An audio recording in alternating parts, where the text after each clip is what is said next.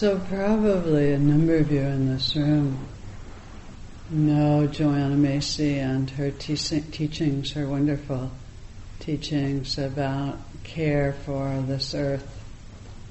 And some years ago I had the great pleasure of spending some time with her and her husband, Fran, um, at a conference with the Dalai Lama in India and then for some time afterwards. And I particularly wanted to offer tonight's talk um, for them. Fran died on Tuesday. And what's quite wonderful, he was he was such a passionate man for um, working for change, compassionate change in this world. And he had watched the inauguration, and he was just so filled with joy. And then he went and lay down and took a nap and apparently had a heart attack. So one of those, I'm, at my age I'm beginning to say one of those, where people leave all of a sudden. And um, he was probably pretty close to 80. Um, and um, so this, I want to talk a little bit tonight about intention and it seems fitting to offer it for him and for them because their lives have been so deeply guided by this great passion and this great intention of being of service to the world and to all beings. Hmm, maybe I don't need to say anything more. That might be enough, huh? I could just stop here and we could all go home, go have dinner or whatever.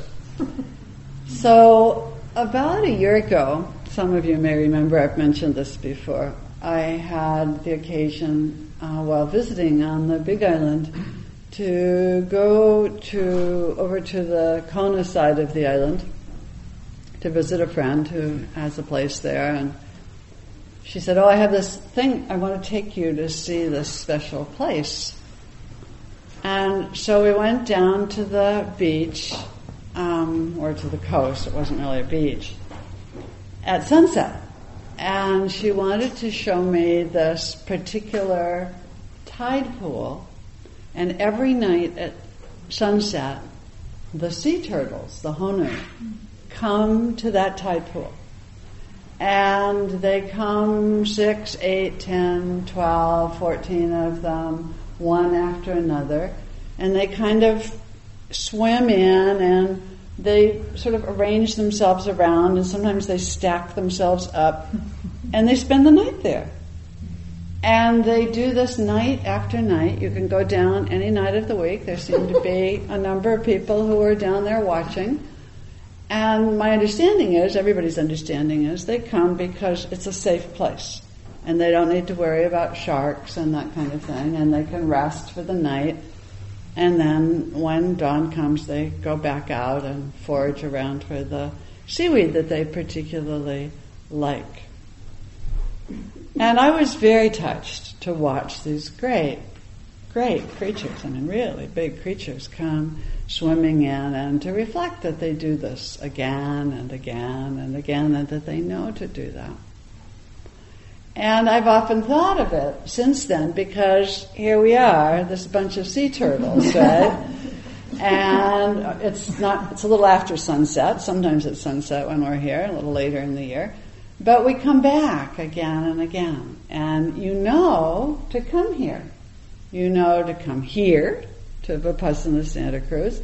You know to come to your cushion, wherever it is. You know to go to places like Spirit Rock and Land of Medicine Buddha and Vajrapani, wherever your place is that you like to go on retreat. And we do this. We come to wake up, we come to find some kind of deeper truth, um, we come to be in community, and we come over and over and over again. When I first thought of this, I thought about my early retreat experience. And you know, it's kind of interesting because I don't know that my intention was so very clear about exactly why I was doing it. But what I did know was that coming to practice seemed to help. And so, you know, I would sit a retreat or go to a sitting group or do this or that, and then I'd sign up for another, and then I'd sign up for another, and so just like all of us, you know, and and um, and certainly over time began to notice that although by no means have I come to a place where there's a complete eradication of suffering, um, I have, I think, seen, as I think probably everybody in this room has seen, that there's at least less suffering. And what my friend Sylvia Boorstein calls the third and a half noble truth. You know, the third noble truth is you come, there is an ending of suffering. The third and a half is, well, at least there's a little less. And so we know that. And, you know, we live I mean, we've been hearing, right? You just turn the radio on or the TV on, or you listen to countless speeches, or even in the midst of that wonderful day of celebration on Tuesday, we hear about how much suffering there is, and how difficult it is, and how frightening it is. And, and even though at this very moment in time, I think there seems to be a little extra bit of hope floating around, there's also that underlying thing of oh my God, you know, what's going to happen? Will I, will we, will we here at Vipassana Santa Cruz be okay? You know, what, what will happen? And so what we know is it's really important to to find places of refuge, to find it in ourselves and to find it in our communities. And, and we know that we need to find these places in the midst of all of this chaos, and that is our culture, a culture which is filled with so much busyness and greed and coming and going all of the time. There's a Zen koan that talks about, in the koan, about the one who is not busy. And I've always been kind of taken with that. Like, what? How can that, is there such a being on the planet, you know, the one who is not busy? And um, I know some time ago someone said to me, I'm not busy and I intend to stay that way. And I was just shocked that, that there, there could be a person who wasn't busy and who intended to stay that way. And so we come here partly, I think, sometimes to kind of let go of that, to step out of that chaos, to step out of that busyness. And we come here um, into what um, Angeles Arrien describes as the sweet territory of silence, which is a phrase I really like. That it's a little bit quieter here, and we sit down and you don't do anything for 45 minutes or an hour or a day or if you're at a retreat center, even longer than that. And the instructions for practice bring us back over and again. Don't do anything. Just notice what's happening. Notice your breath, notice your body, notice the mind and the heart. And, um, and so we, as we come over and over again into the stillness, into this little tide pool really, we begin to realize that there's some value to this, this place of safety and quiet and um, a little bit of restfulness.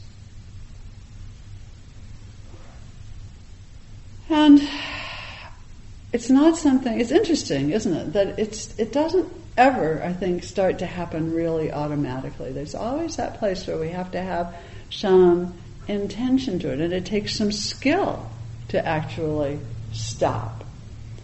Somebody from the Sangha some years ago a person who has a family and busy life, like most of us, and decided that what they were going to do was when they came home from work every day, they were going to take, I think it was like 10 minutes, it wasn't very long, and do nothing. And so this person would come home and sit down, I guess, and try to do nothing. it was very interesting to see how hard it was to do. She wasn't even going to meditate. So just nothing. You could play with it a little. I invite you, you know, go home and see, take a little window of time and see what happens if you do nothing. It's very, very interesting to see how quickly even the mind just starts, you know, figuring out how to, if, how to do doing nothing at the very least. Uh, So, um, we do this. We cre- we have this strong intention, and and it brings us back to the cushion over and over again.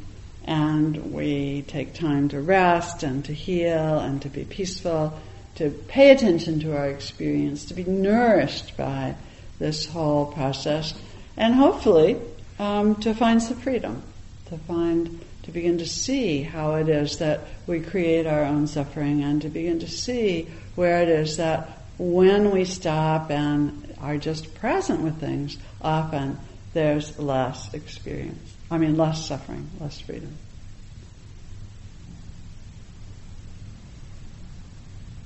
So,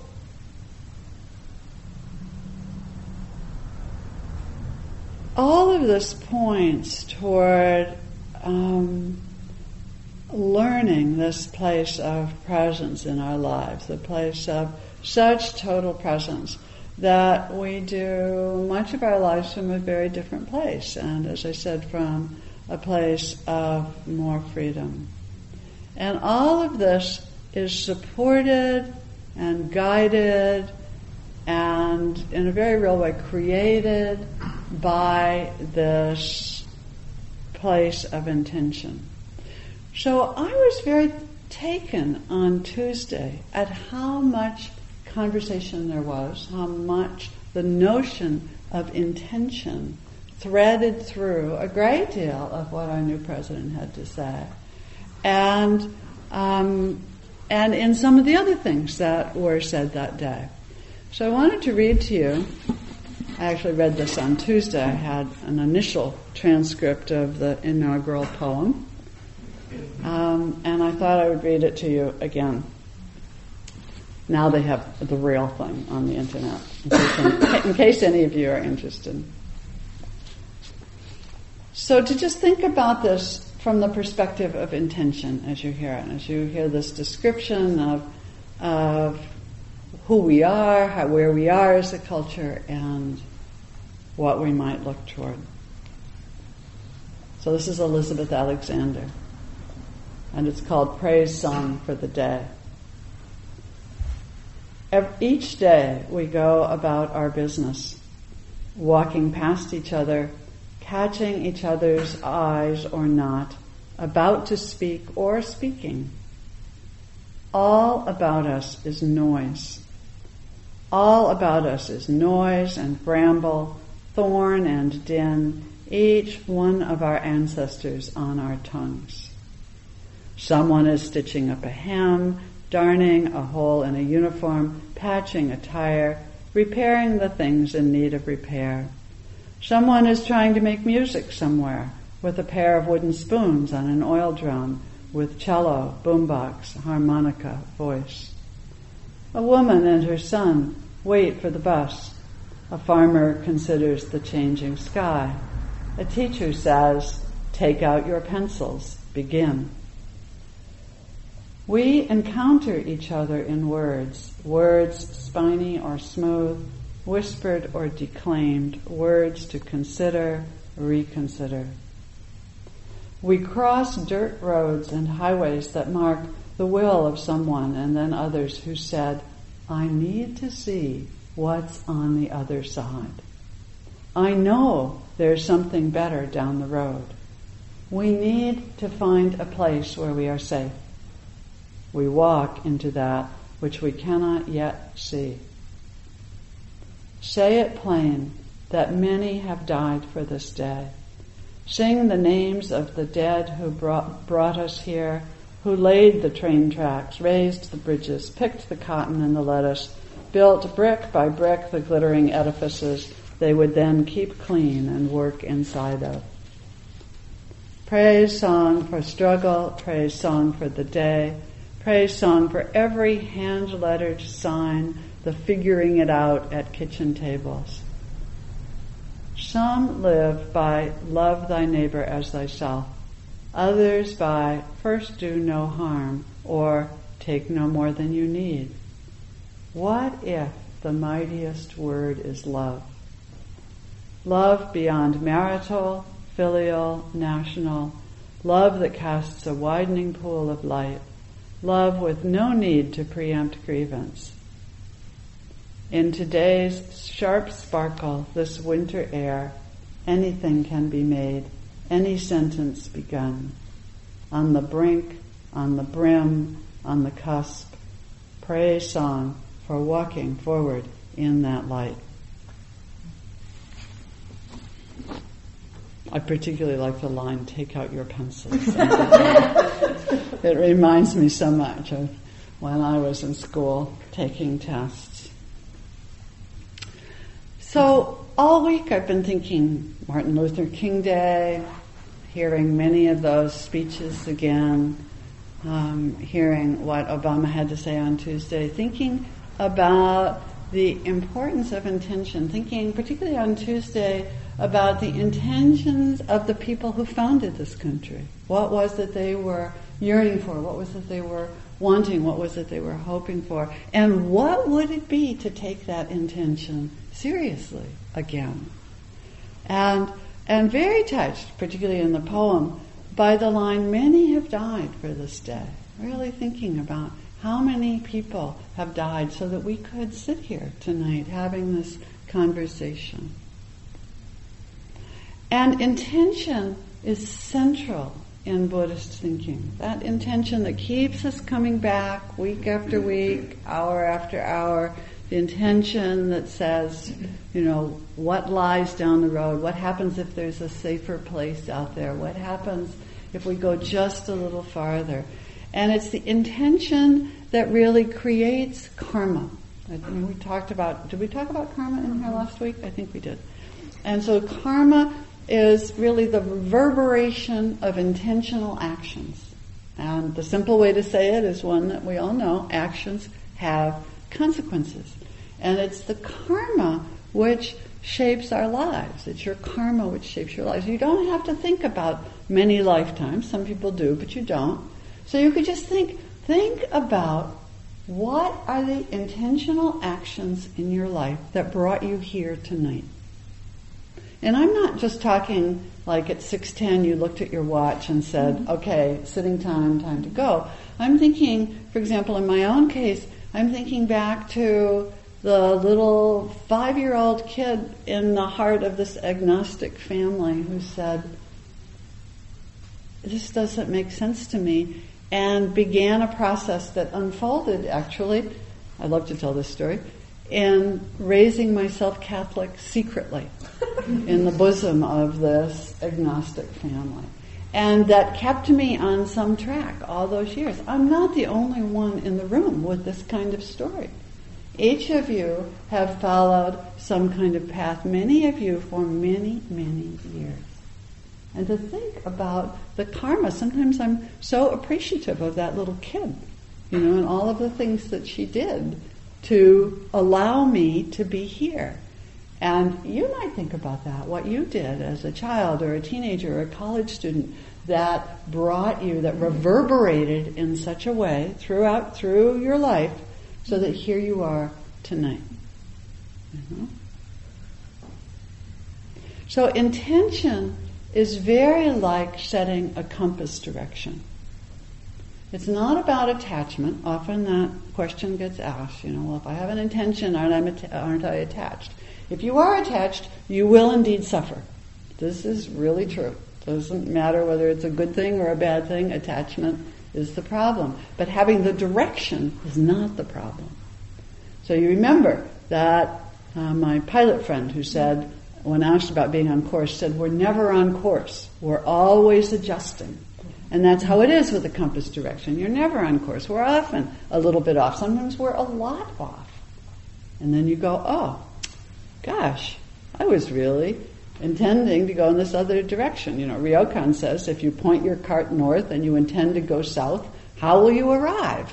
You know, you're not going to get there if you do that. So then you have to turn your cart around and go in the direction that you want to go in. But in a way, it's, it's very forgiving. It's really lovely to consider intention in this way because it isn't that you're bad or you've blown it or, you know, any of that. It just says, oh, I got off course. Now I'm going to get back on course again. And you get yourself back on course and do your best to stay there. So, you know, on Monday, and Martin Luther King Day, um, I had the great pleasure, my, my yoga teacher put together a mix of Martin Luther King's speeches and music and played them throughout the class. And, and, for the really good speeches, he'd put us in a restorative pose and leave us there to kind of soak it in. It was a fabulous class. And just to hear those words reverberating, you know, again. And I, I actually had the great privilege of being in Washington at the march in 1963. So, you know, to hear that again and to remember that day, you know, all those buses coming from all over bringing us, I lived in New York at the time, bringing us there. And, and thinking about how much this week has been the reverberation of so many events, of, of the children who died in the church in Birmingham and the young men who were killed working for freedom in the South and the many, many people who went down there and the many, many people who came from there and the people like Rosa Parks, you know, just moving up on the bus. And here we are today and her action, that really simple action of walking from one end of the bus to the other, isn't that amazing? Is still reverberating and still having consequences in our lives today. And so to begin to see what the strength of intention is, you know, this very powerful, really kind of instinctual, probably, I suppose you could quibble and say, well, it's not really intention and creatures like sea turtles, but still there's that sense of coming back over and over again and, and a much more refined kind of intention, perhaps for more conscious beings. And one of the wonderful things I think to consider is it's not all just personal. You know? So there's that sense of, of these many, many threads of a whole movement, many movements really that have come together this week into this great celebration that we've had. And and if I think about Buddhist practice, think of all the people, 2,500 years worth of people who've said, oh, huh, I'm going to try to wake up. Monks, nuns, men, women of all sorts from many, many countries, people in the jungle, people in the Himalayas, all, you know, now Westerners, so many people. So, so you can, you can allow yourself actually to take in that intention. You know, in a way, we, we get to to ride it a little and to use this vast intention of the community to support our personal path and practice. We can, if you'd like, rest in that intention, in this vast intention that is more than just ours.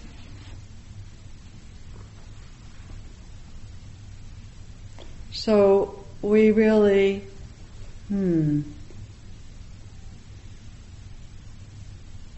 rest, notice this intention to live wisely and well, to be awake, to be with compassion. And, and we begin to recognize where our refuge is. And to remember, remember what the Buddha said when asked, who is it that you are after he had his enlightenment experience? what is it that you are? And he said, I am awake. That was his identity. That was his refuge. That is our refuge, that place of awakeness. And when you begin to understand that, then kind of like the sea turtles, you know where to go mm-hmm. again and again. In any moment, you know where the place of refuge is. And you can make it your personal intention supported by the intention of our many, many ancestors.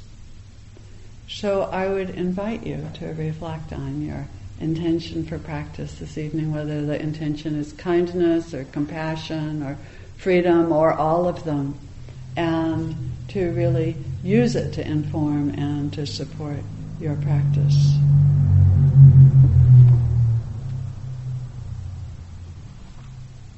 So I think I'll stop there and see if we have any questions or comments or your own bit of rejoicing for the week.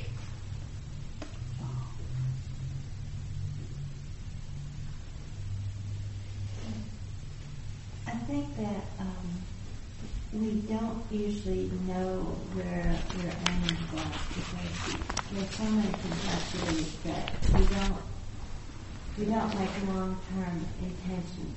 And when we, we make plans, they're usually fantasies.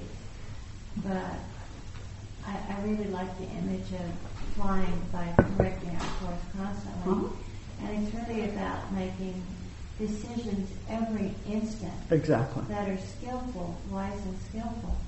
And when we recognize that we made an unskillful decision, to quickly correct course, Mhm.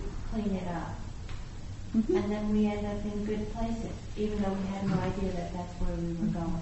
Right. I think I think the intention can often be it is sort of broad. It's I'm, just as I'm going to head east.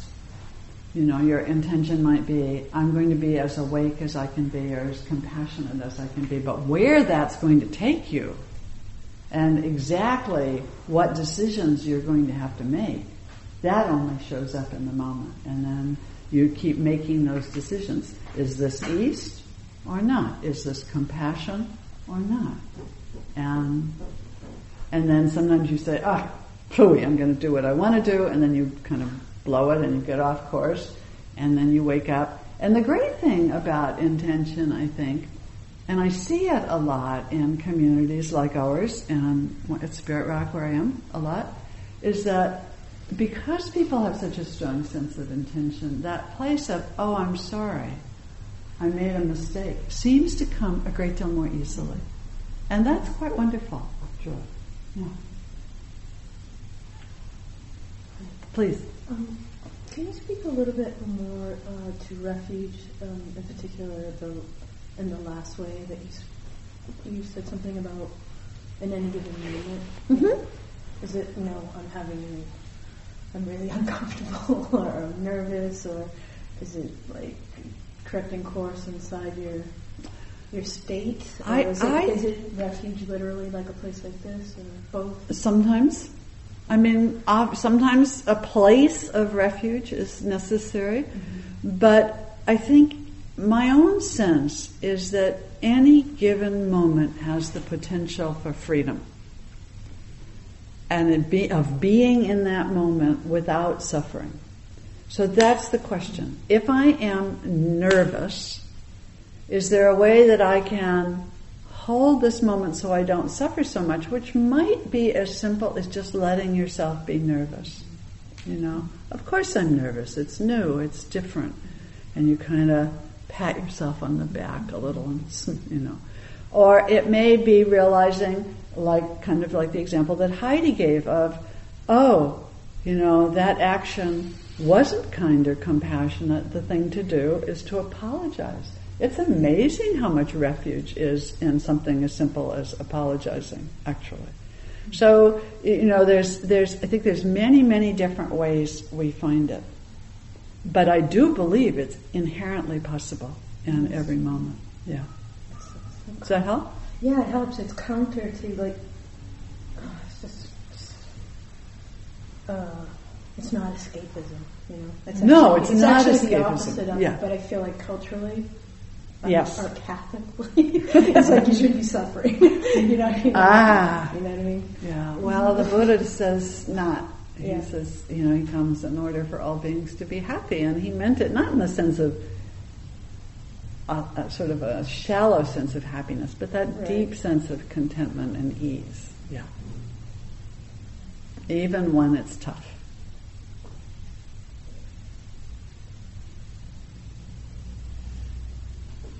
I think that um, I'm really happy that you linked the talk tonight to what happened this week because it was such a magnificent happening and and I think that one of the parts for me that was really um, that really resonated was the way that Obama kind of set this collective intention Mm.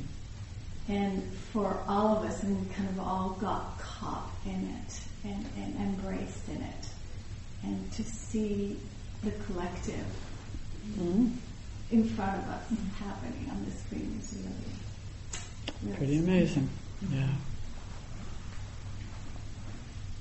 Challenging. Um, this week in the Nation magazine, there was a cover that had a picture of Obama being sworn in, and Thurgood Marshall was swearing him in, and then there were just all these faces Mm-hmm. surrounding him, and it was every person was someone who had died in the civil rights struggle. Uh, They had Stephen Biko, and then they had the three little girls who'd been murdered at the church. And it was this incredible cover, and then you could find read it. about all the different yeah. people and what their contribution had been. But it was it really was this very graphic representation of what made it possible. It was powerful. Mm, thank you. Mm. Ah, John. No, it's just interesting that never in my lifetime has anyone become president that has brought out this much of a thing. Uh, this much hope, much everything. It's never been all that big of an event. You know, they've got a new president there. So this is the first time it's become an absolute national event, totally of everyone. Well, it doesn't ever hurt to have had the previous eight years. We know bad. yeah, yeah, yeah. It's a pretty amazing thing. Just a comment. I'm so happy you read the poem again. Mm-hmm. I was so uh-huh. taken with it the first time, and I think I heard from some other people oh, it wasn't very well received, and I thought, Yeah, it was. I just thought it was so amazing. Hmm. And I, s- every time I've heard it since, it feels more. Well, it can be found easily on the internet. if you just Google Elizabeth Alexander inaugural poem, it comes right up. Hmm. And my, I, I just to respond to that, somebody else said that to me today. She said, "Oh, so many people got up and left," and I said, "It wouldn't matter who the poet was, it would, even if it were Shakespeare. You know, it's poetry, and people hear the word poetry and they're out the door. so unless they sit with me, and then they've gotten used to it." okay, how about some announcements here? And then, um, were we going to announce about facilities manager here? Am I supposed to ask? I think so. probably a good idea. Okay. Not that I'm prepared at all. Okay. To receive. Thank you. Anybody that wants to Right. All right. So we are losing our wonderful facilities managers, Ann Russell and Carl Vandenbos. They've decided that they've done it for a couple of years and they're going to stop. So if anyone in this room has talents, interests, what it sort of means is um, keeping an eye on the place, sort of, you know, if the towels run out, you're the person who goes and gets the towels. And we're actually looking for a team of people, preferably two, maybe three. So if being the facilities manager is of interest, I don't know, I don't, I didn't think to bring the job description with me. I was supposed to do No, that. if someone wants to email me, I I can certainly Okay. find it. So if you have any curiosity about the facilities manager's job, he is the person to see, or you can talk to me. But we would really, really love to hear from you because we've got to have it. And um, we've only got two months. We have a drop dead date on the 31st of March. So, The way it works. what? That's the only way it works. Right, right. So other things coming up um, fairly quickly. Um, in the so the po- very popular, but back to Bu- Buddhist basics or back to basics of Buddhism or whatever, our beginners evening on Wednesday is going to become a permanent Wednesday evening sit by popular acclaim. So uh, we're just calling it meditation for beginners.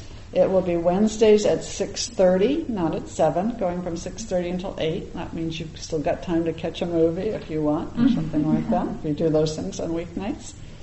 And um, the meditations will be short and guided, so it's not going to be a 45 minute sit. They'll probably be, I don't know, you've been doing a couple 10, 15, 20 minute sits, is that right? And um, with some very basic teaching. So it will be sort of anybody could come at any point. Um, in February, we're going to be doing um, kind of basic Vipassana teachings and basic Buddhist teachings. Jill's going to do a couple of weeks of metta later on in March. And, and so we'll cover kind of the territory, but there's no particular place to come in or particular place to exit. And as time goes on, we may have other beginners classes at other times to accommodate people who want, you know, a chunk.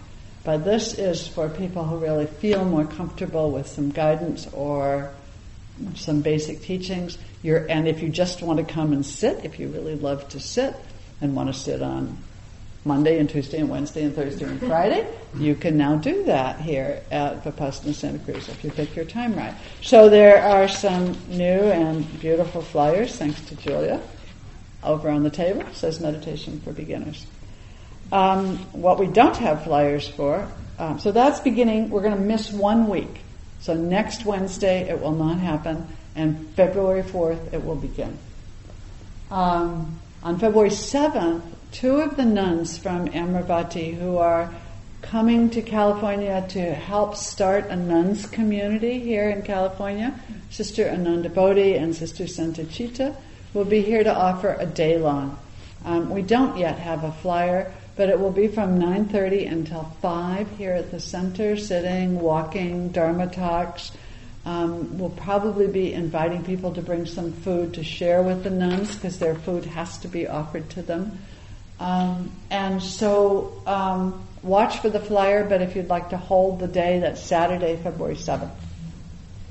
And then there's now a flyer for our next two in our Buddhist Teachers of Santa Cruz series. Um, Friday, February 13th, Carolyn Atkinson will be here. And Friday, March 6th, John Landa from the Tibetan world. So that flyer is also out. It's been a great series. It's been really interesting to hear people talk about their own practice. I've been at them to kind of help field questions about how is it the same, how is it different. And then also in February, um, Carla will be back from her travels in Asia, and she's offering a class on embodying your realization on Fridays beginning February 13th. So that flyer, which looks like this, is also over there on the table. So lots going on. Marcy doing a day long at the end of this month? No, it's the end of March. Oh, what? Yeah. I believe, yeah. So, um, I think that's all. Um, I was invited to remind you again about the dana, and someone said, "Well, people don't really know what the dana. It's easy to know what the dana for the teachers does. It supports the teachers, but for the sangha, um, it's quite possible that some of you don't know that we have a about it takes about three thousand dollars a month to support us here. We have a lot of rent, and then you know expenses. So it really helps when people make an offering either on a monthly basis, um, and you can do it online if you'd like to do that, um, or you can do it once a month here, or on a weekly basis. And you know, if everybody kicks in a bit, then we get our money. And so we're all feeling a little anxious as the whole economic thing is tightening up a bit, and we'd sure like to keep the center afloat so that we can help people when it's a time of suffering. So just know that that's true. Anything else? Okay, let's end with some intention of loving kindness. Elizabeth Alexander says so well at the end of that poem What if the mightiest word is love? Love beyond marital, filial, national, love that casts a widening pool of light, love with no need to preempt grievance. So this is an excellent description of metta. So what if that were the mightiest word? So sit and in some simple way. Thank you for listening. To learn how you can support the teachers and Dharma Seed, please visit dharmaseed.org slash donate.